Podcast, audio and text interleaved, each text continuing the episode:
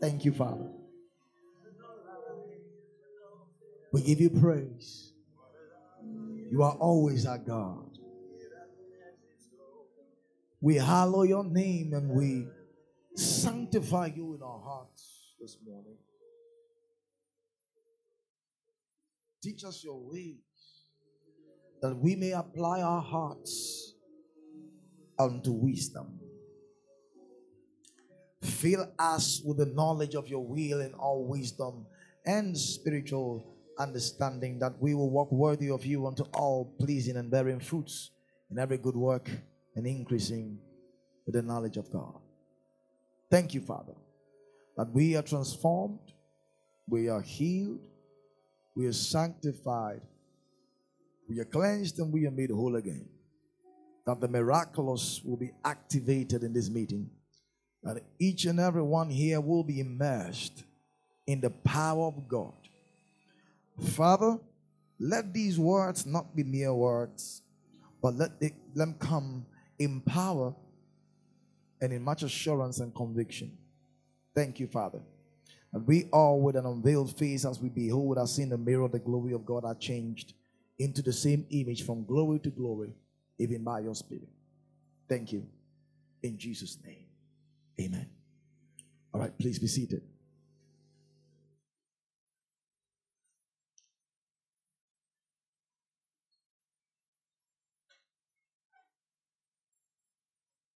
Oh, thank you,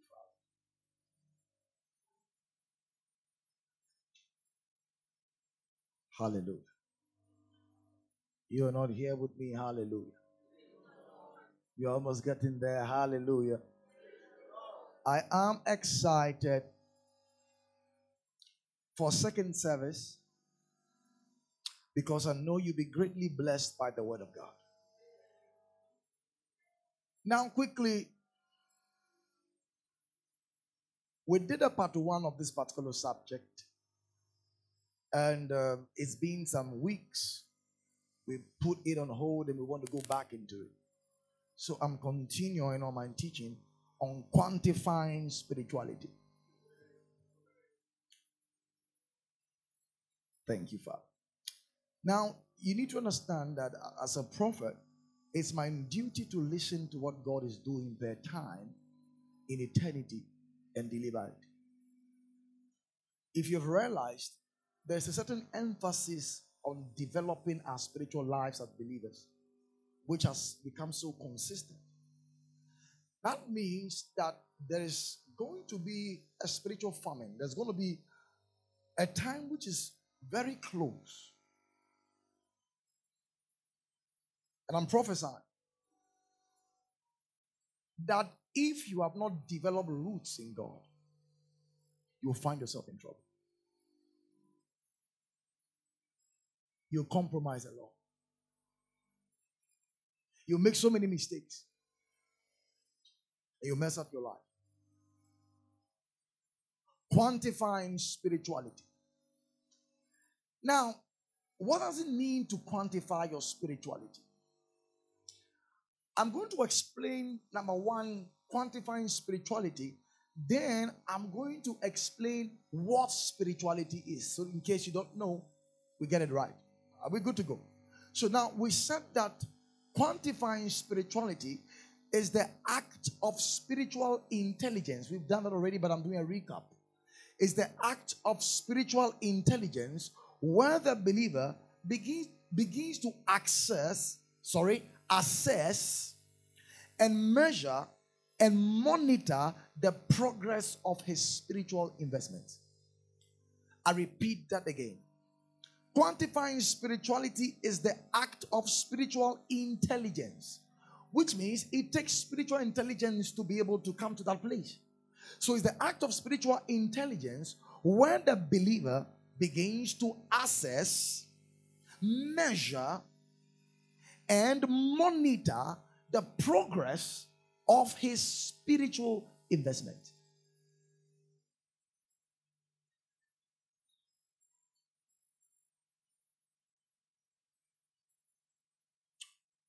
Number two, quantifying spirituality is the spiritual act of measuring your investments in your walk with God. Quantifying spirituality is the spiritual act of measuring your investment in your walk with God. Number three, quantifying spirituality is the spiritual is the setting the tone. Setting the tone for spiritual targets and spiritual accountability. It is set, setting the tone for spiritual targets and spiritual accountability. So, what we are trying to say in this teaching is that every believer can measure how much they are putting in their spirituality.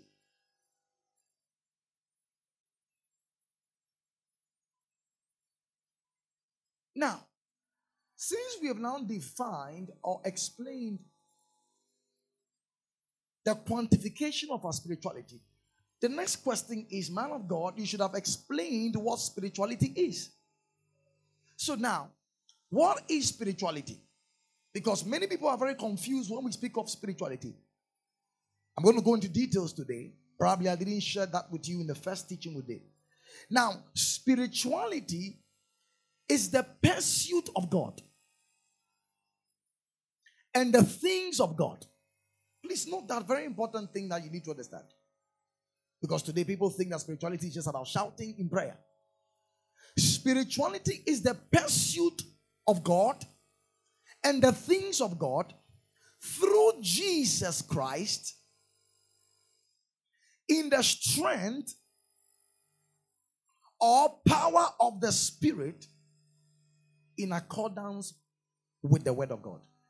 I'll repeat myself again. Spirituality is the pursuit of God mm-hmm. and the things of God. So, what we are saying is that spirituality is one's ability to pursue God and the things of God. So, which means that if God or pursuing after God, chasing after God, yearning for God, and the things of God is not in view, your scope of spirituality is out of place. Are we following this? So we said it is the pursuit of God and the things of God through Jesus Christ in the strength of the Holy Spirit in accordance with the Word of God. So note, in spirituality, there is a pursuit of God. There is also the pursuit of the things of God. Note, there is Jesus Christ. Note, there is the power of the Spirit. And note, it must be in accordance with the word of God. So, spirituality has got to do with the person of Jesus, the person of the Holy Spirit, and the word of God. Fused with your pursuit. Are we getting this thing straight? Can we proceed? Now, we're going to look into the Bible so we can see whether we can be able to explain the content and the context and the scope of spirituality. Because many people are very confused with spirituality. Are you ready? Come with me to the book of Colossians, chapter 2. We're going to read from the verse 16 downwards. Now, you will have to pay attention to this because this verse will bless you. Now, observe the Bible says, Let no man therefore judge you in meat. I'm going to list them very soon or in drink, or in respect of an holiday, or of the new moon, or of the Sabbath days. Observe, next verse. He says, which are a shadow of things to come, but the body is Christ. That means the reality is Jesus Christ. Next verse.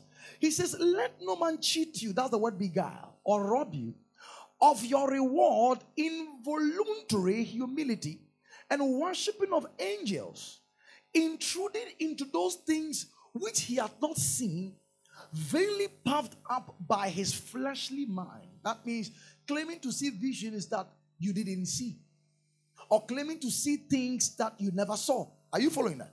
Next verse. And not what? Holding on to the head. Now it's getting more clever now. Then he says, from which all the body by joint and band, having nourishment ministered and knit together, increased with the increase of God. Follow, this is going to get interesting soon. Next verse. He says, Wherefore, if ye be dead with Christ from the rudiments of the world, why, as though living in the world, are ye subject to ordinances? Next verse. He says, Touch not, taste not, handle not. Next one. Which are all to perish with their using after the commandments and doctrines of men. Next verse. Then he says, Which things I have indeed, which things have indeed a show of wisdom in will worship. On the outside, people can see you display these things and they're like, wow, this is amazing. This guy is spiritual. He says, a show of wisdom in will worship and humility and neglecting of the body. That means punishing your body to prove spirituality. Not in honor to the satisfying of the flesh. Next verse. That's um, chapter 3, the verse 1. He says, If then, if ye then be risen with Christ, do what?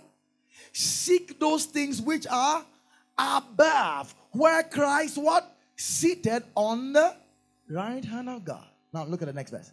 That's where we're going to end. Set your affection, your love, your emotion on things what? Above and not on things on the earth. Hmm. Back to the verse 16 of Colossians 2. Now, we're going to teach you today what spirituality is not. So we get it right. Are we getting this thing? So now, if you read the context, he's telling us that first of all, spirituality number one is not eating or what you eat or don't eat. Put it down. So the next time you hear someone says that when you eat pork, demons attack you, please run.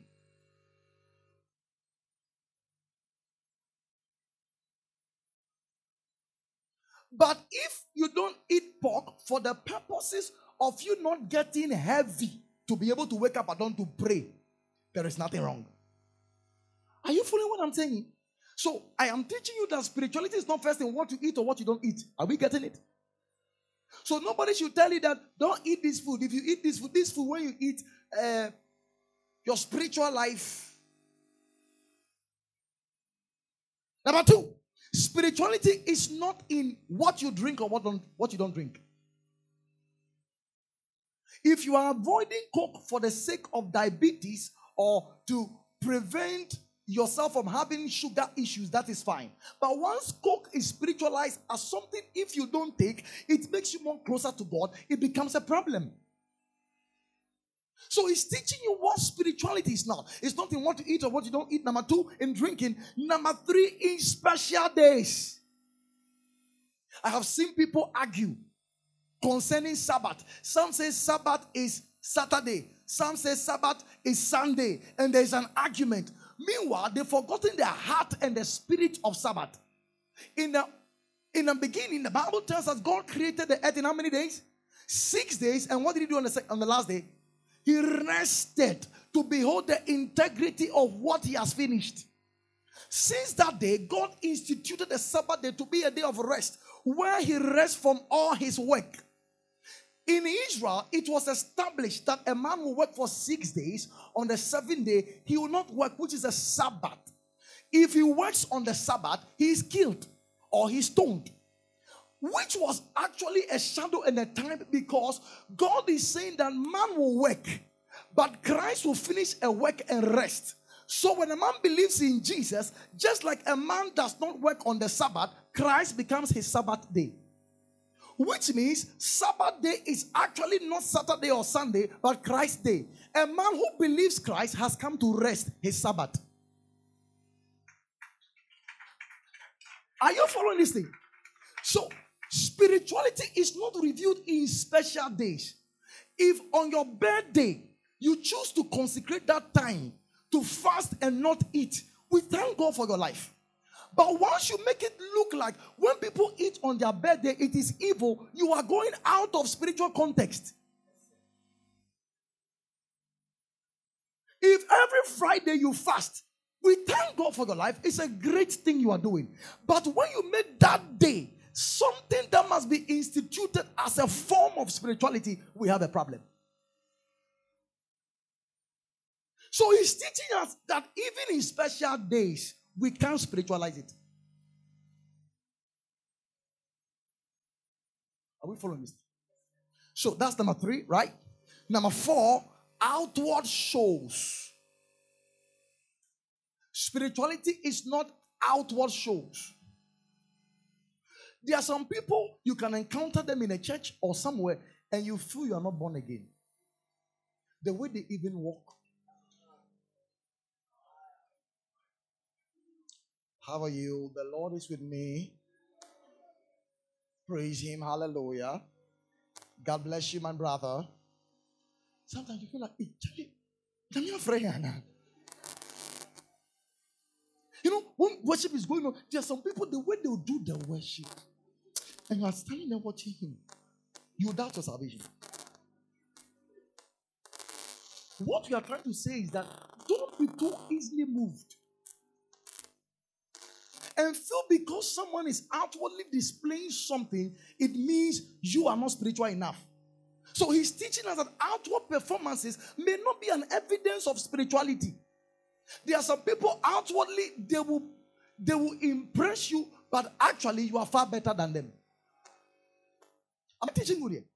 Number five. All these things I'm quoting is from scripture, what we just read. Number five, spirituality is not in mystical visions. You know, sometimes you can hear someone talk. He says, Whilst I was in prayer, in the spirit, I saw Jesus appear from the wall.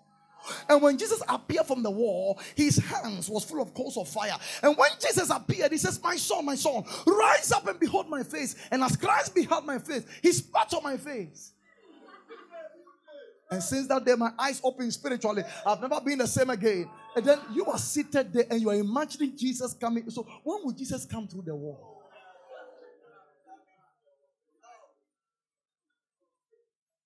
Ah. You, you have heard something like that before. You hear, whilst I was in the day of the Lord, the portals were opened. And I saw angelic beings who were dancing Danasi. And you are like, Charlie, this, ah, my goodness, Charlie. You know, you've heard somebody describe, he said, I went to heaven, I saw a beautiful gate, and you are listening. So Am I spiritual enough to be able to listen to me? Mystical visions are not evidence of spirituality.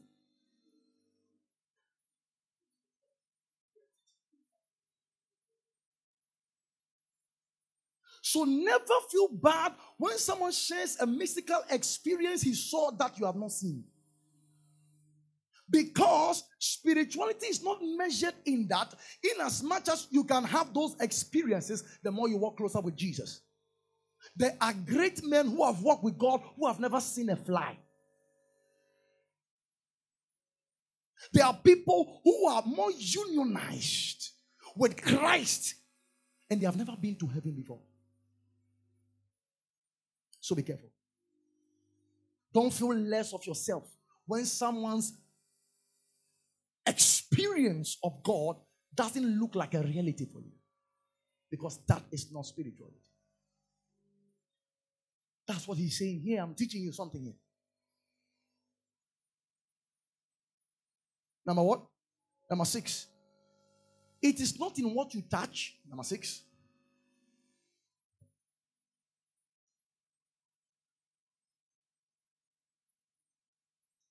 Know, we must be very careful. Someone says, once your body touches a dead body, you are dead.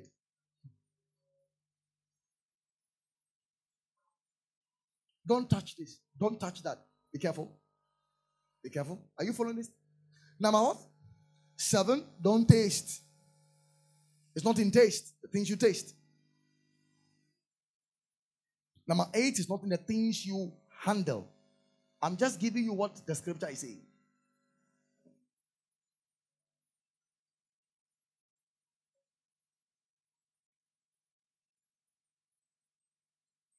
So the money you handle is not a sign that God is with you.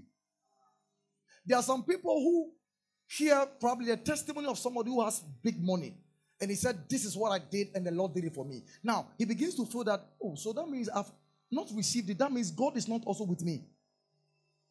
God, that means God is not with me. So this guy's spirituality gave him money. My spirituality gave me poverty. Be very careful.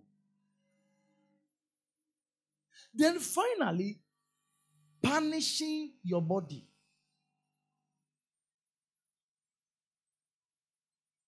Listen, if you hear someone says that, I don't watch TV, find out how he arrived there. Because you also say you will not watch TV. And soon that you will not watch TV will now become a law. And by trying to do it and you are struggling, it becomes punishment.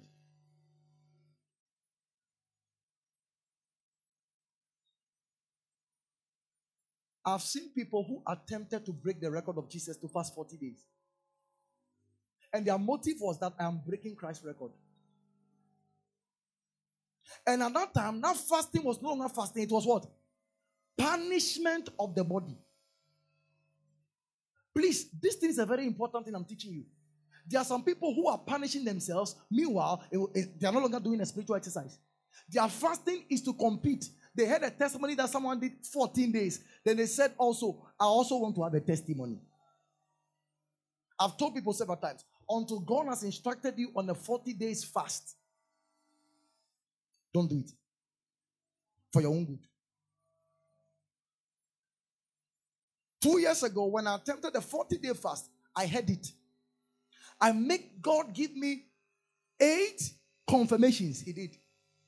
After that, I studied and prepared. I studied the science. When I say science, I'm speaking of S C I E N C E, science of fasting, and not just the spiritual act of fasting.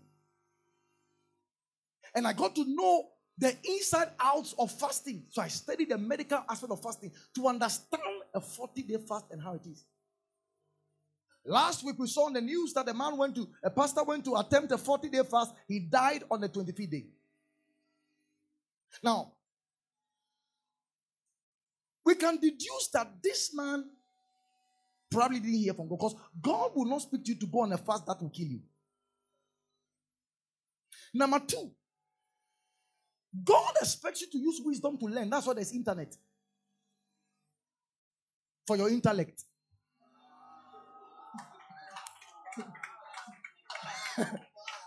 so, you need to understand a rule in fasting. If you are going to do fasting without water, please hear me. If you are going to do fasting without water, don't cross three days.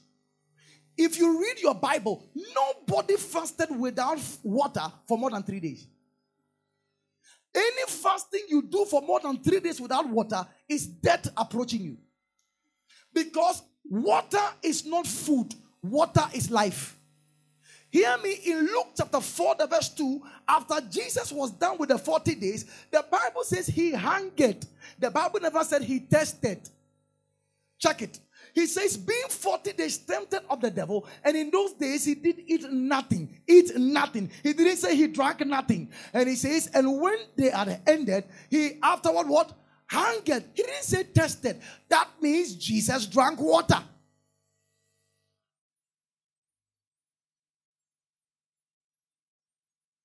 If you don't drink water on a long fast, it becomes punishment of your body. And that punishment is a sin against your body.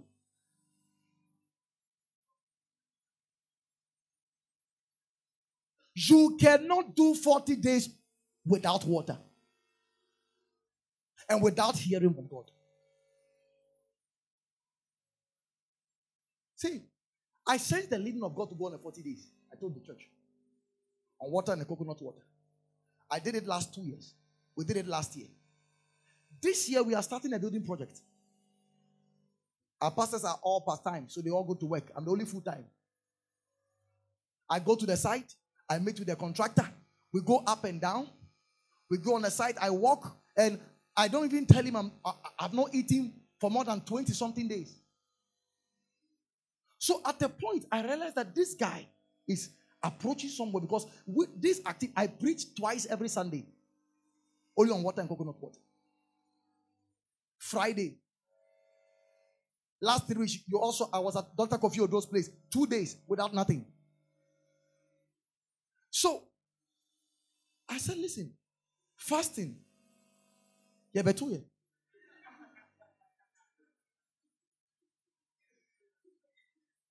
Yeah, but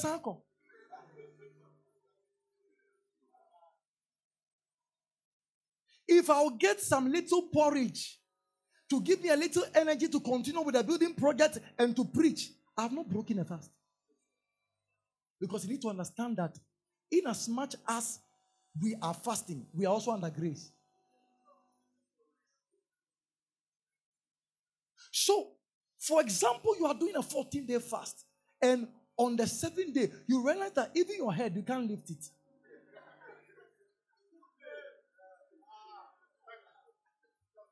The whole day you can't pray, you are disoriented. Find some little banana, get some little energy, and pump prayer. That's how thank you no be count honor. That thank you must be interpreted. Because last time, you see, that's why I said little banana. Because one time when I spoke of Daniel fast, me say you can take fruit. Someone bought fruit, 50 Ghana cedis, banana. 50 Ghana. And I said, No, that's not food, that's food.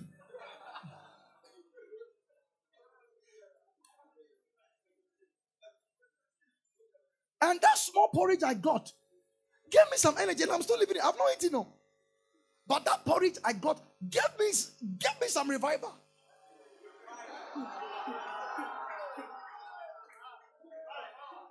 You know, I'm not a fake man of God. I won't come and then I, because the now the power of God is coming upon you.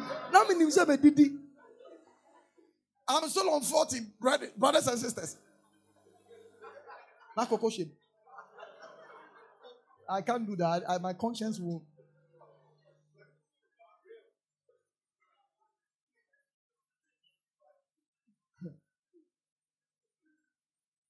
I can't keep myself.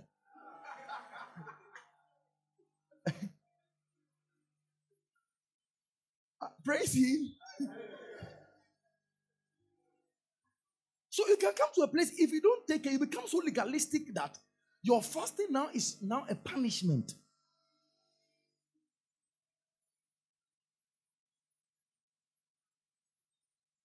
See, we over three days, Osha, the workload on you is terrible.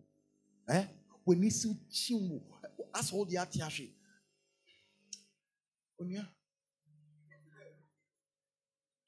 Find something. Okay? Find something. I didn't say eat. As in, eh, I didn't say ezibandizi. That's not what I'm saying. I'm saying get something to keep you moving.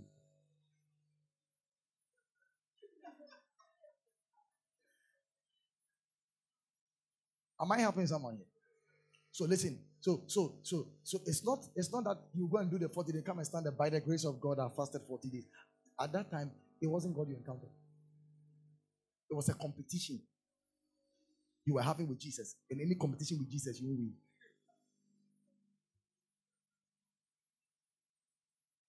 Please, are we getting this?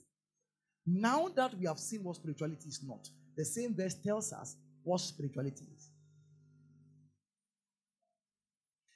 When you read, I think the 18, you're going to see what spirituality is there. of Colossians 2. Now, come to the verse 19. Are you ready for it? Now, number one, spirituality is holding Christ. Holding on to Christ. So, spirituality are things you do to touch Christ, to hold on to your head, Jesus. Are you following? So that means Christ is the head of spirituality. When you hold him, you have held spirituality. So that word to hold means to seize. It means to lay hand on. So all what we are doing at the end is so that we'll have a grip of Christ. We hold on to him so that when he moves, by a grip, we move with him. Are we following this? So if holding Christ is not pursuit of spirituality, it is not spirituality. That's number one. Number two, spirituality is having nourishment ministered from Christ.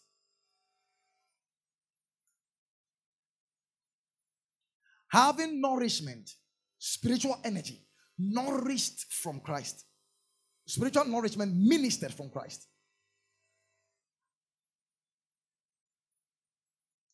That means the supply for your Christian life is from Christ. He ministers energy. Number three, spirituality is increasing with the increase of God.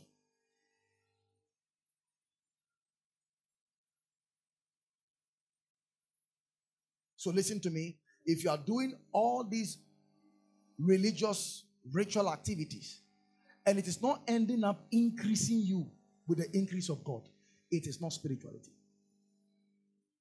If it's not ministering nourishment from Christ, it is not spirituality. Because you can read your Bible and still be evil.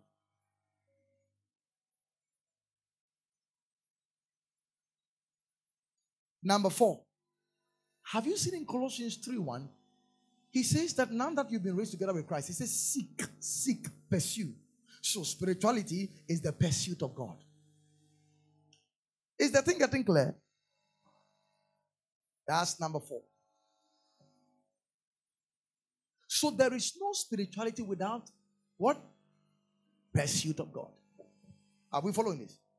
And finally, spirituality is having your thoughts and your affections on Christ and things above.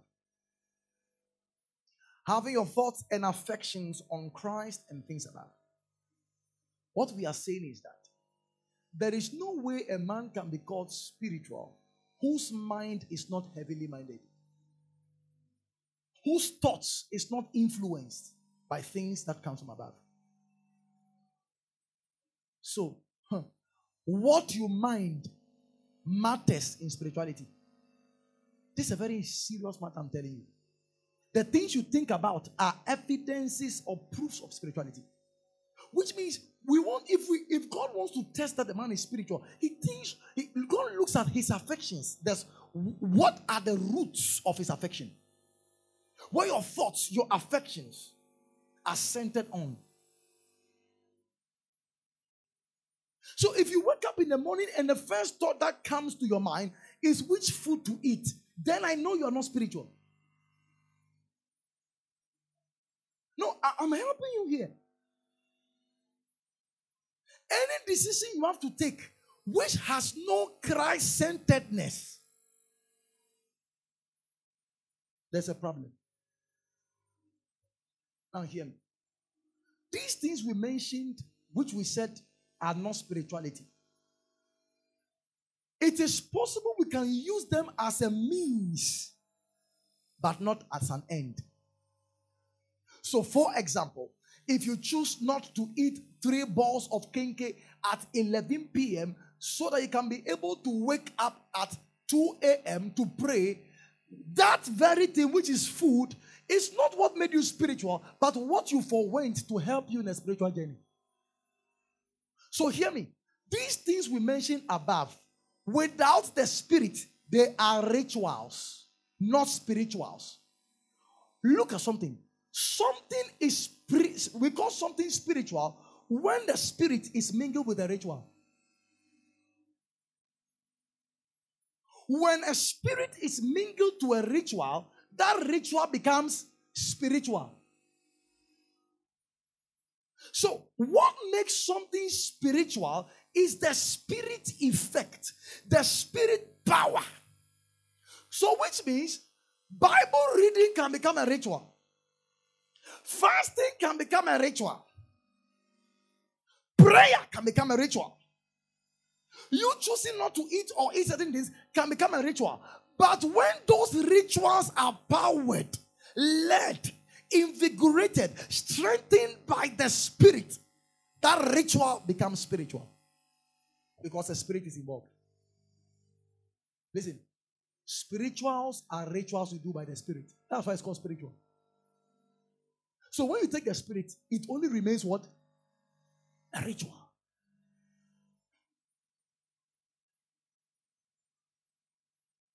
That is why rituals are performed, spirituals are inspired.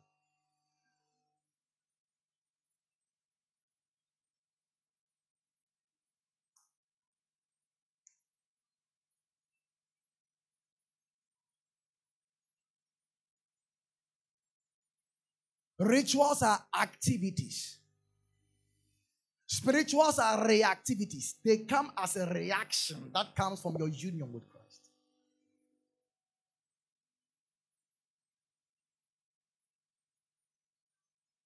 I'm teaching you. Is someone getting something? Oh my goodness. So back to quantifying spirituality. Now listen. Those who quantify life rule life. Check rich men. They know what time to do this. They know what time to sleep. They know what time to wake up. They quantify their life. That's why they're ruling life. Anyone that knows how to quantify his spiritual life will rule in the spirit realm. Have you realized in the physical, you don't go to a gym just to go and gym. You know you are doing push-ups 10. You are doing dumbbells 20. Three sets. By the time you are done, you should be able to know that you have done 100 set of dumbbells. You have done 100 set of what? Bench. Are you following this thing? So, it is in the measurement of your workout that determines the output of the size of your body. So, those measurements will guide how the journey of your output will look. So, which means if a man goes and takes only five of dumbbells and goes home, can you predict his future? Umbother. so he himself, whilst he's doing the five, he knows it won't go well with him. Likewise, if we are able to quantify our spiritual life, we can predict our future with God and our future in life.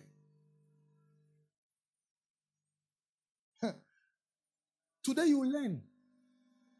I'm telling you. Anyone who wants to make spiritual progress must be strict on himself. Hey, Kadibolo Fratis. Now, have you realized that in the construction of the tabernacle, remember the tabernacle was a system God designed by which he could meet with man to have what? Fellowship. For that to happen, God had to give a measurement of how the, the construction of the tabernacle must be. Have you realized that? So, for God to have fellowship with man, he had to quantify the measurements within which the fellowship will happen. Likewise, in our spiritual life, there is a system God designs whereby our fellowship with Him must be measured.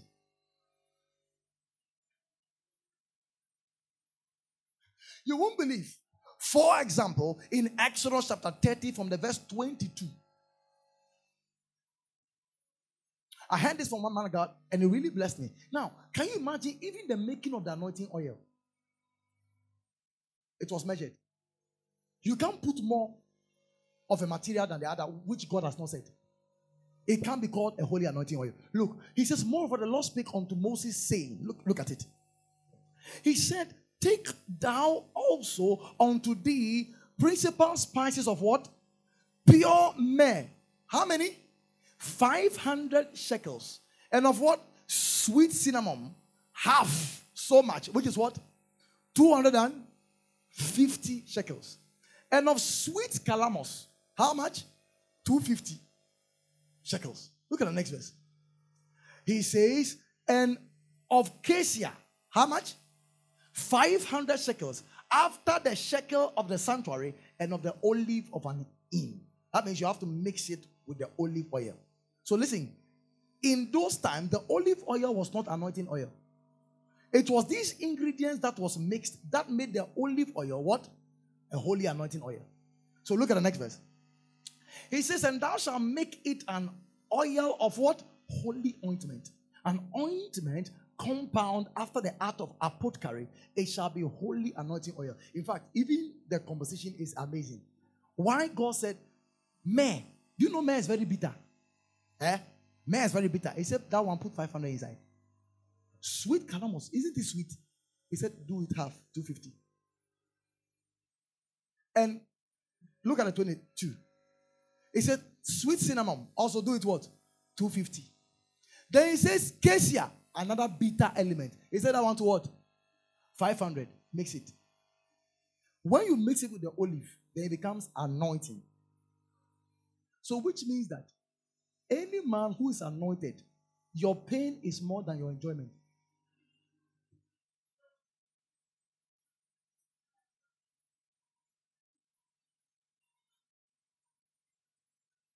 The bitter one was 500, the sweet one was 250.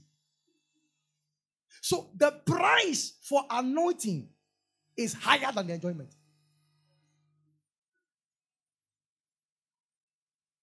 So listen, anybody who doesn't want to go through pain, like fasting, like praying for 10 hours, praying for 4 hours, praying for 2 hours, refusing to enjoy worldly pleasures, which is very pleasurable. You, you go through affliction for the purpose of developing your spiritual muscles. You are not ready for anointing because every anointing will cost you. The price you pay is more than what you enjoy.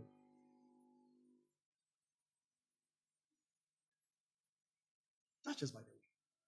So they were what? Measurement. Say measurement. It was quantified.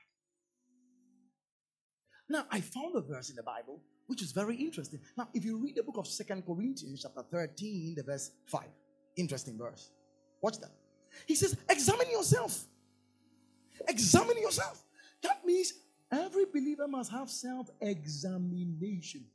And guess what? Examinations come to what? As access, assess, and measure you. So the purpose of examination is to measure you.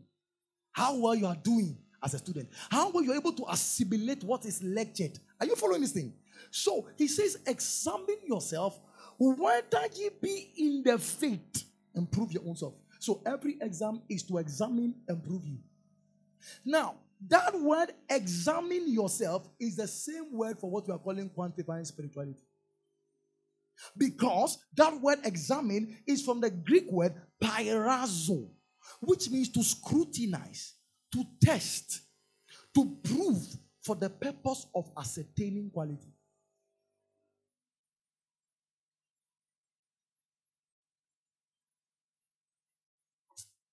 Is this message standard? Or is too hard? Is it hard? This is the simplest I can do. Now, let me make it even more simpler. At least I'm giving you five tests of quantifying spirituality. Number one, you must know how much time you spend in prayer daily, weekly, and monthly. You must know how much time you spend in what? Prayer daily, weekly, and monthly. You see, this teaching, eh, if you're not serious with God, you boycott it. I'm talking to those who want to leave a legacy eh, that their children will come and inherit their God. This teaching will save you and your, your children. I'm telling you. If you get this thing right, you will not leave a bad inheritance for your children. You will leave to them God. I said something in the morning. I said that your spirituality is the greatest what investment you can make and the greatest inheritance you can leave. Your spirituality or your spiritual life is the greatest investment you can make and the greatest inheritance you can leave. So, if you are dying and you give cars and houses to your children and never give them God, you failed. The children knew cars, they didn't know God. They didn't know God. Listen, what we are valuing now as Christians is changing. This is our heart. We don't care about God again.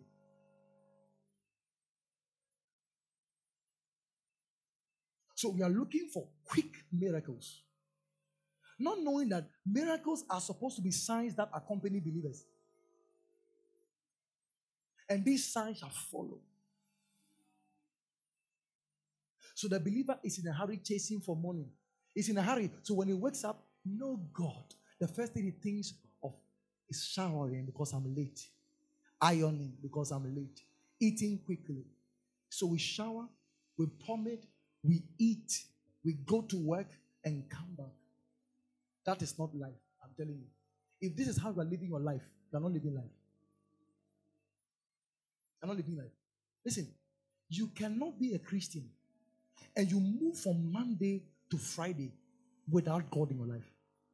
You are treading on the most dangerous path in your life. I'm telling you something very serious. This morning I was teaching on quiet time. This is about the 20th teaching I'm doing.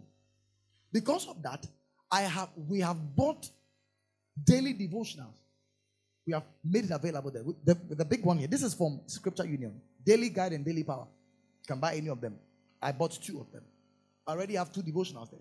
In as much as I read my Bible for myself and everything, I, right now I have four devotionals. This one is 30 cedis. The other one is. Do they still have more? You can get it at the church. So, in case you are confused, don't know where to read, Daily Guide is going to guide you. But hear me. You cannot live your spiritual life by chance.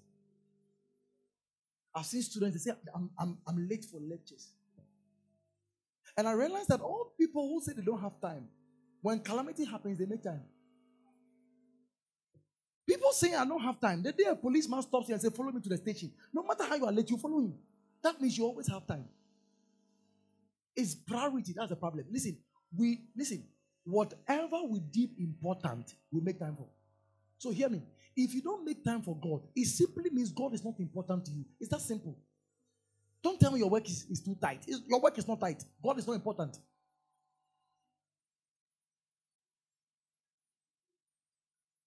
Oh, First Peter tells us that sanctify the Lord in your heart. And most of us have sanctified other things in our heart.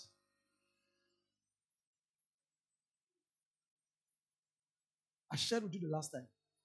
If a friend calls you and you missed his call and never called him back for eight months, and you fell into trouble, and he is the only one who can help you, will you get confidence to call him back? Why? Because he, you missed his call, you never bothered to call. At that time, he's still your friend, Union, but you lack confidence to approach him to ask. What happens is that God gives most of us calls, and we miss his calls and never call him back. A time comes when we are in need. What happens is that because we have failed to call God back in the place of prayer and the word of God, now we don't have the confidence to command certain things to go. And that is how we fail as Christians. The more you are you are you are drawn away from God, eh, the more your confidence, your faith to handle spiritual matters dwindles.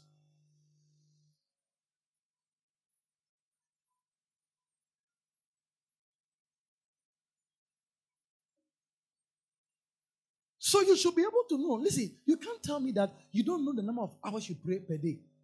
No, listen. In the journey of spirituality, it's a serious matter. Because it's a life and death matter here. I am telling you. A witch was interviewed. She said those times when she was a witch, they go and put ropes, tie ropes. That's what they use for their experiments. Then they tie the rope from one end to the other. Another witch holds it. And when a bus is coming or a car is coming, they target it. If there is only one Christian who is spiritual in it, when the bus comes, it will pass through the rope. Only one. The power of one spiritual Christian. When the Bible says one shall chase thousand and two ten thousand, that one is not any ordinary one. Because there are some of you, you're one, they will chase you.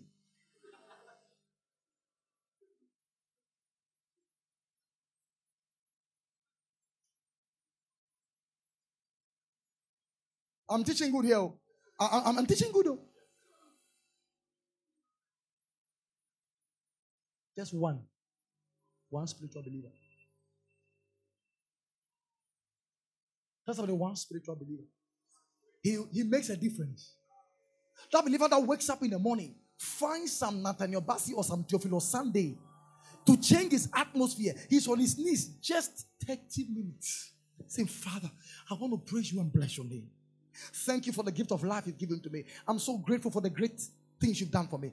Thank you for the gift of life. Thank you for my family. Thank you for my husband. Thank you for my wife. Thank you for my medication. Thank you for the wisdom you've given to me to think. Thank you for giving me a salary. Thank you for the things you've done for me. Father, today I stand in authority of your name and I pray for the president of this nation. I pray for my father. I pray for this nation. I pray for the nations that are battling with earthquakes in Turkey and Syria. I pray that you comfort the lost people who have lost relatives and you are making intercessions and you are praying all these things within 30 minutes and you leave home. Father, as I go I commit my day into your hands, that no weapon formed against me shall prosper. Sometimes people go out, they come back, you hear bad news, and you're wondering, why did God watch that believer to die innocently? Listen, God did not watch. He did not watch.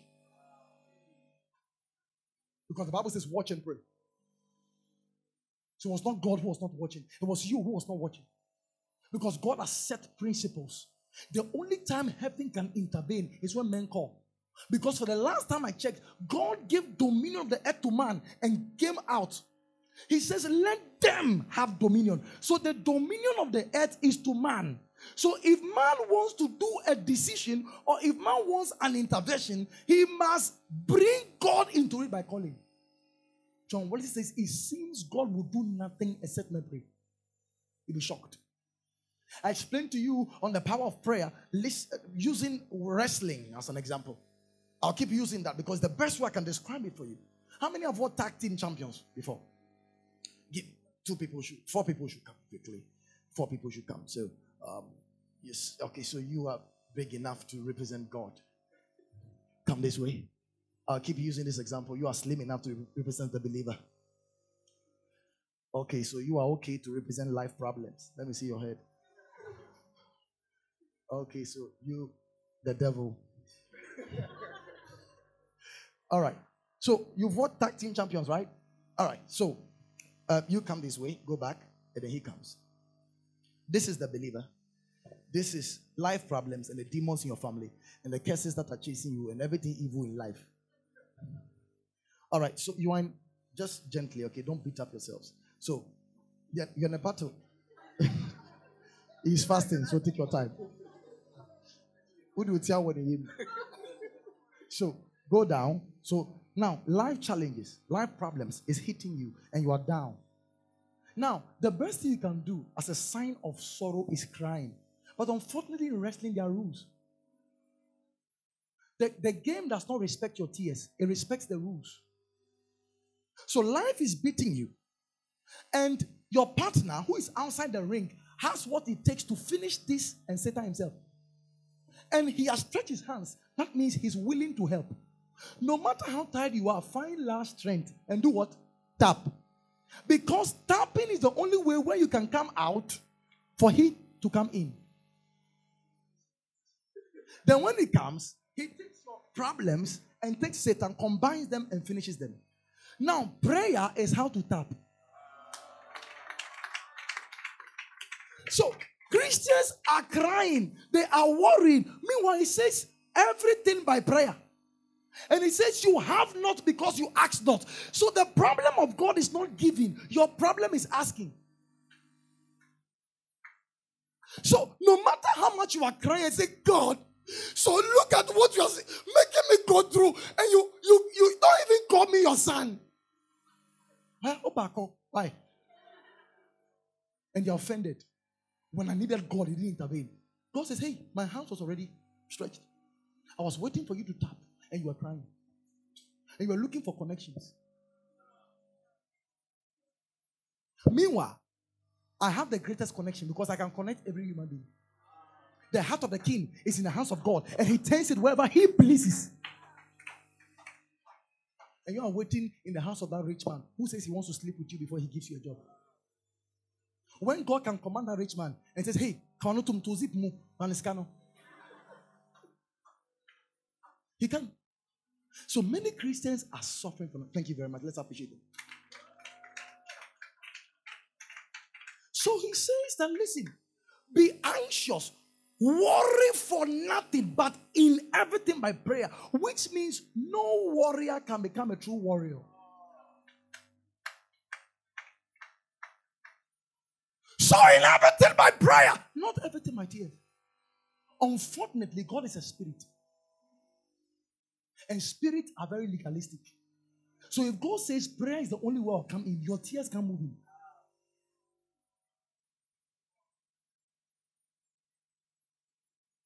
So listen, there is a very important reason why we must quantify our spiritual life. Please, are we following this? So listen, decide if you are now starting. It's okay. Sorry. Start with 30 minutes. Quantify that every day I'll do 30 minutes. Now I'm going to shock you. If Monday you do 30 minutes, Tuesday 30 minutes, Wednesday till Sunday you do 30 minutes, calculate that in hours. How many hours is that? Now, which means that in a week, at least out of 168 hours, you spend three hours. Is a good start than not praying at all. So now, three and a half hours multiplied by four, which is what? So three and a half hours, three and a half hours, three and a half hours, half hours, three and a half hours. Calculate it. How many? So that means in the month, you prayed how many hours? Do you see that if you were to sit down to pray 14 hours, you couldn't have done that? But that 30 minutes you did, by quantifying it, you spent 14 hours with God, which is great time. Multiply that 14 hours by 12. Calculate that. Someone should check it. Punch it. What? Hey! Someone says, Now, what you do? The crowd Watch Give it to me. Hey. Which means in 365 and quarter days of the year, you prayed how many hours? 168 hours. That's no big deal. You know, some of you are saying that the thing, um, uh, soon, soon, So, so you're like, what is happening to you is that you are targeting the big things, so you are failing to see the small things. So you are waiting to pray two hours before you start. When one God is saying start from 50 minutes and be faithful, and that 50 minutes will start growing. A, time is going to come. Unconsciously, that 50 minutes you planned. Now, before you realize 30 minutes, you say, hey, me, 30.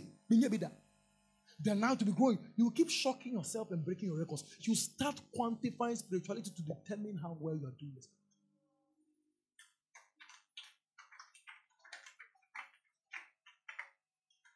Listen, it's unfortunate. Eh? One of the reasons why we must take our spiritual life serious is because life is spiritual. The powers, the demons, the, the principalities we are dealing with, they are far stronger than us. For information, eh, before creation, they existed. And when creation was going on, they were there. And after creation, they've been there. After the fall of man, they have been there. So they know the anatomy of man. They know the weaknesses of man. They know what they can do to break man. They know what it means to be depressed. So they know the signal to send to you to break you down and break your spirituality. So listen, the reason why we must be more spiritual is because we need a power higher than those powers to empower us, to empower us to be able to overpower them. So listen to me. You are of all men the most miserable when you trivialize your spiritual life. Monday to Sunday. One month by one kind of Bible. You mean, listen, listen. Now, you see, I am saying this. If you want to feel bad, in fact, it is the best. Feel bad now. Out of 24 hours, you mean you were so busy that God did not have space? We have a lot of questions to answer by the way we are treating God. For information, God wants us for Him, for us, not for Himself. You need God for you. I'm telling you. So, if, listen, if God is looking for worship, He can command stones to worship Him. If He wants service, He has angels whose assignment is to serve. So whatever we are doing with and in God, at the end of the day, is for who? It's for us. So listen, running away from prayer is running away from destiny. The word of God is food. Running away from your Bible is running away from food. Can you imagine? If you are A man I watched on a supernatural with Sid? Sid Roth. He said one day he was reading the Bible. He's a seer. And when he opened the Bible, his eyes opened. And he saw a literal heart pumping on the Bible. Suddenly, he heard a voice audibly said, This book is alive. Is alive. The vision went, literally. That means there is a heart in this book you're holding. This book is alive. And anyone that opens it will become alive in the spirit. This book you are seeing, the Bible calls it water. It quenches your thirst. It cleanses your body and makes you spiritually purified. This book you are holding. The Bible says all scripture is given by the inspiration of God and is profitable for doctrine, for reproof, for correction, and for instructions in righteousness, that the man of God may be perfect, thoroughly finished. Your building is in this thing. That thing you have thrown away. That thing you have kicked off your bed. These are things the people in the early 80s, they kept this discipline no matter how busy they were. And we have thrown it away. And yet we want miracles. This is the book of miracles. If you want to see miracles, they are here. And the more you read them, the more you can believe that God that works miracles. Because God is not a magician. He's a father who wants a relationship. He's not an ATM machine. When we go to him, only when we need something from him. No. Don't treat my God that way. Don't treat him that way. No. The very reasons why we are not spending time with God are the very reasons why we must spend time with Him. Someone says, I can't spend time with God because of my children. Meanwhile, it's because of your children must spend time with God.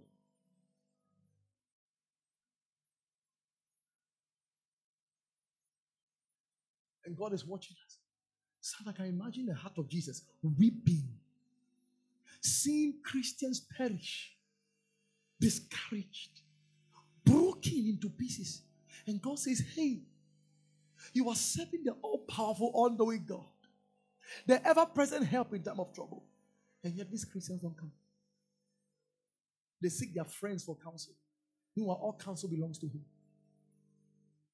They seek men. Since when was your life built on prophets? The last time I checked, when prophet went, Isaiah went to Ezekiel and said, Ezekiel, pack your things. You have how many days? How many days do you have to live? He says you have a few days. Pack your things, you're about to die. Surprisingly, Ezekiel didn't even go and chase the prophet. He turned his face to the God of the prophet. He didn't chase the prophet. The prophet. He went to the God of the prophet, spoke to the God of the prophet, and the God of the prophet spoke to the prophet to come to him to tell him he has added 50 years. Listen to me. If we learn to access the altar on our own selves, and develop and build it, solutions will come. I'm telling you.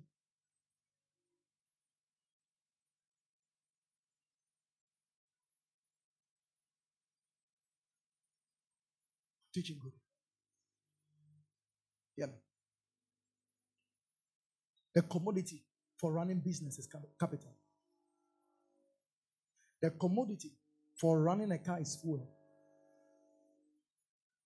The commodity for running God is time. I repeat myself. And let me make it even more clearer. The commodity for running a business is capital.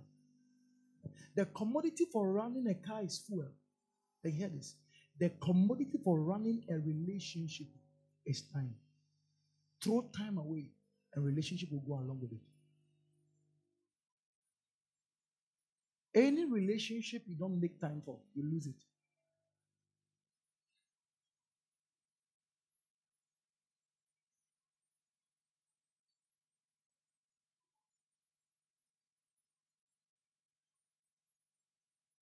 Oh, my Lord. Oh, my Lord. Help us to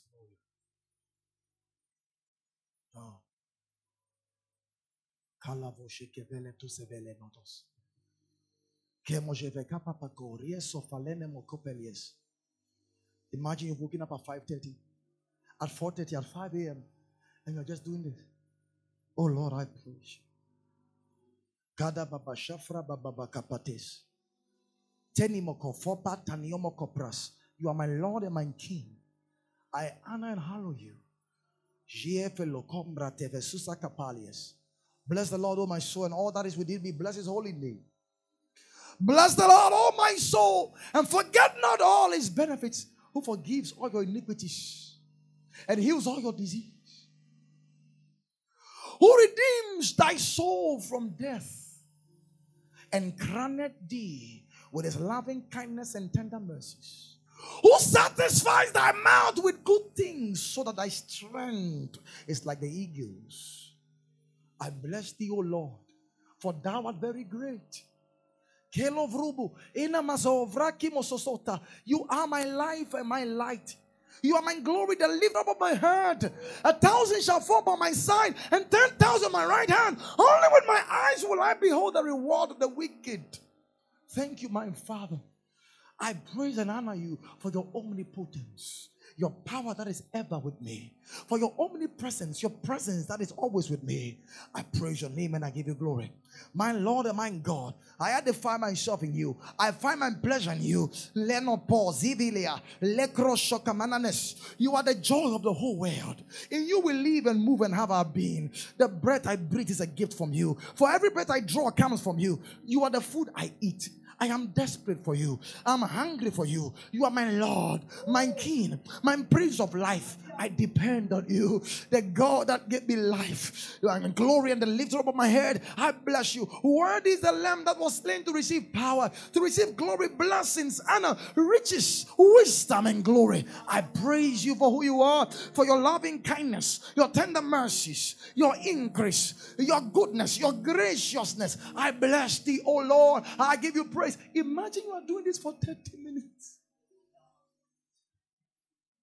You know what happens? The Lord begins to give you direction. The Lord begins to fill you. When the Bible is speaking of be filled with the Spirit, that's what we are talking about. By the time you leave home, you are filled. You are invigorated with new power. Depression will die off and melt like wax. Malovro, Sekedubasana Kapala, empower me.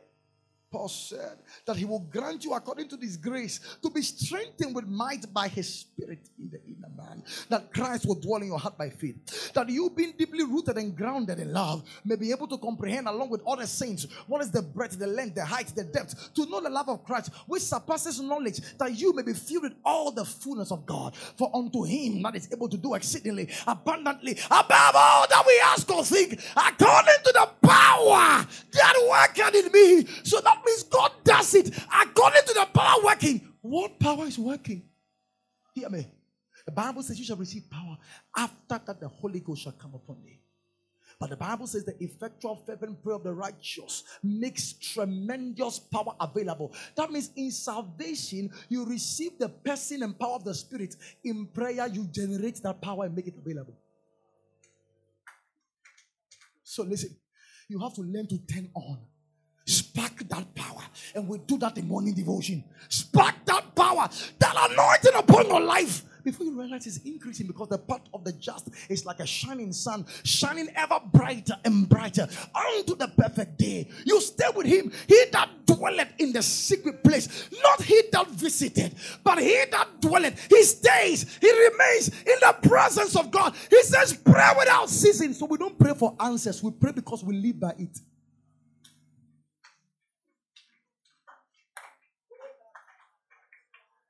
For the Lord is my shepherd, I shall not want. He makes me lie down in green pastures. He restored my soul. He leaded me in the path of righteousness. Yea, though I walk through the valley of the shadow of death, I will fear no evil, for thou art with me. Thy rod and thy staff, they comfort me. Thou prepared a table before me in the presence of my enemies. Thou anointed my head with oil. My cup runneth over. Surely goodness and mercy follows me all the days of my life. Let's see that demon that follows you when you generate that power. Neko, tie vesoka palia tosine. Oriamo, havilo, hakikamano suabakanda, ringo stokanda, bikri bikri solavilo, hamora safakanda sesas yobo, ari ke putu kambri kison, alto vila, hari kisumba kapai. Say the spirit, where are my sons? I have been waiting for them in the secret place, yet they are nowhere to be found. Many of them are busy looking for things I have. Many of them are running rampantly, chasing after things that have no life in them. When I promise them in my word that I will do what they ask, when I promise them in my word that if they will seek me early, they shall find me, and my children are nowhere to be found. But those who stay by me will live by me. Those who draw their strength from me will be empowered by me. Oh, as they abide in me, I will cause them to bear fruit. As they abide in me, I will empower them and I'll make them face the devil square for square and they will win because I am their battle axe. I am their strength. I am their glory. I am their victory. I am the one that overcomes. But they can only overcome when they do it with me and by me and through me and in me. Say the Spirit of God. Me of Alash. Thank you, Father. You are my Jesus.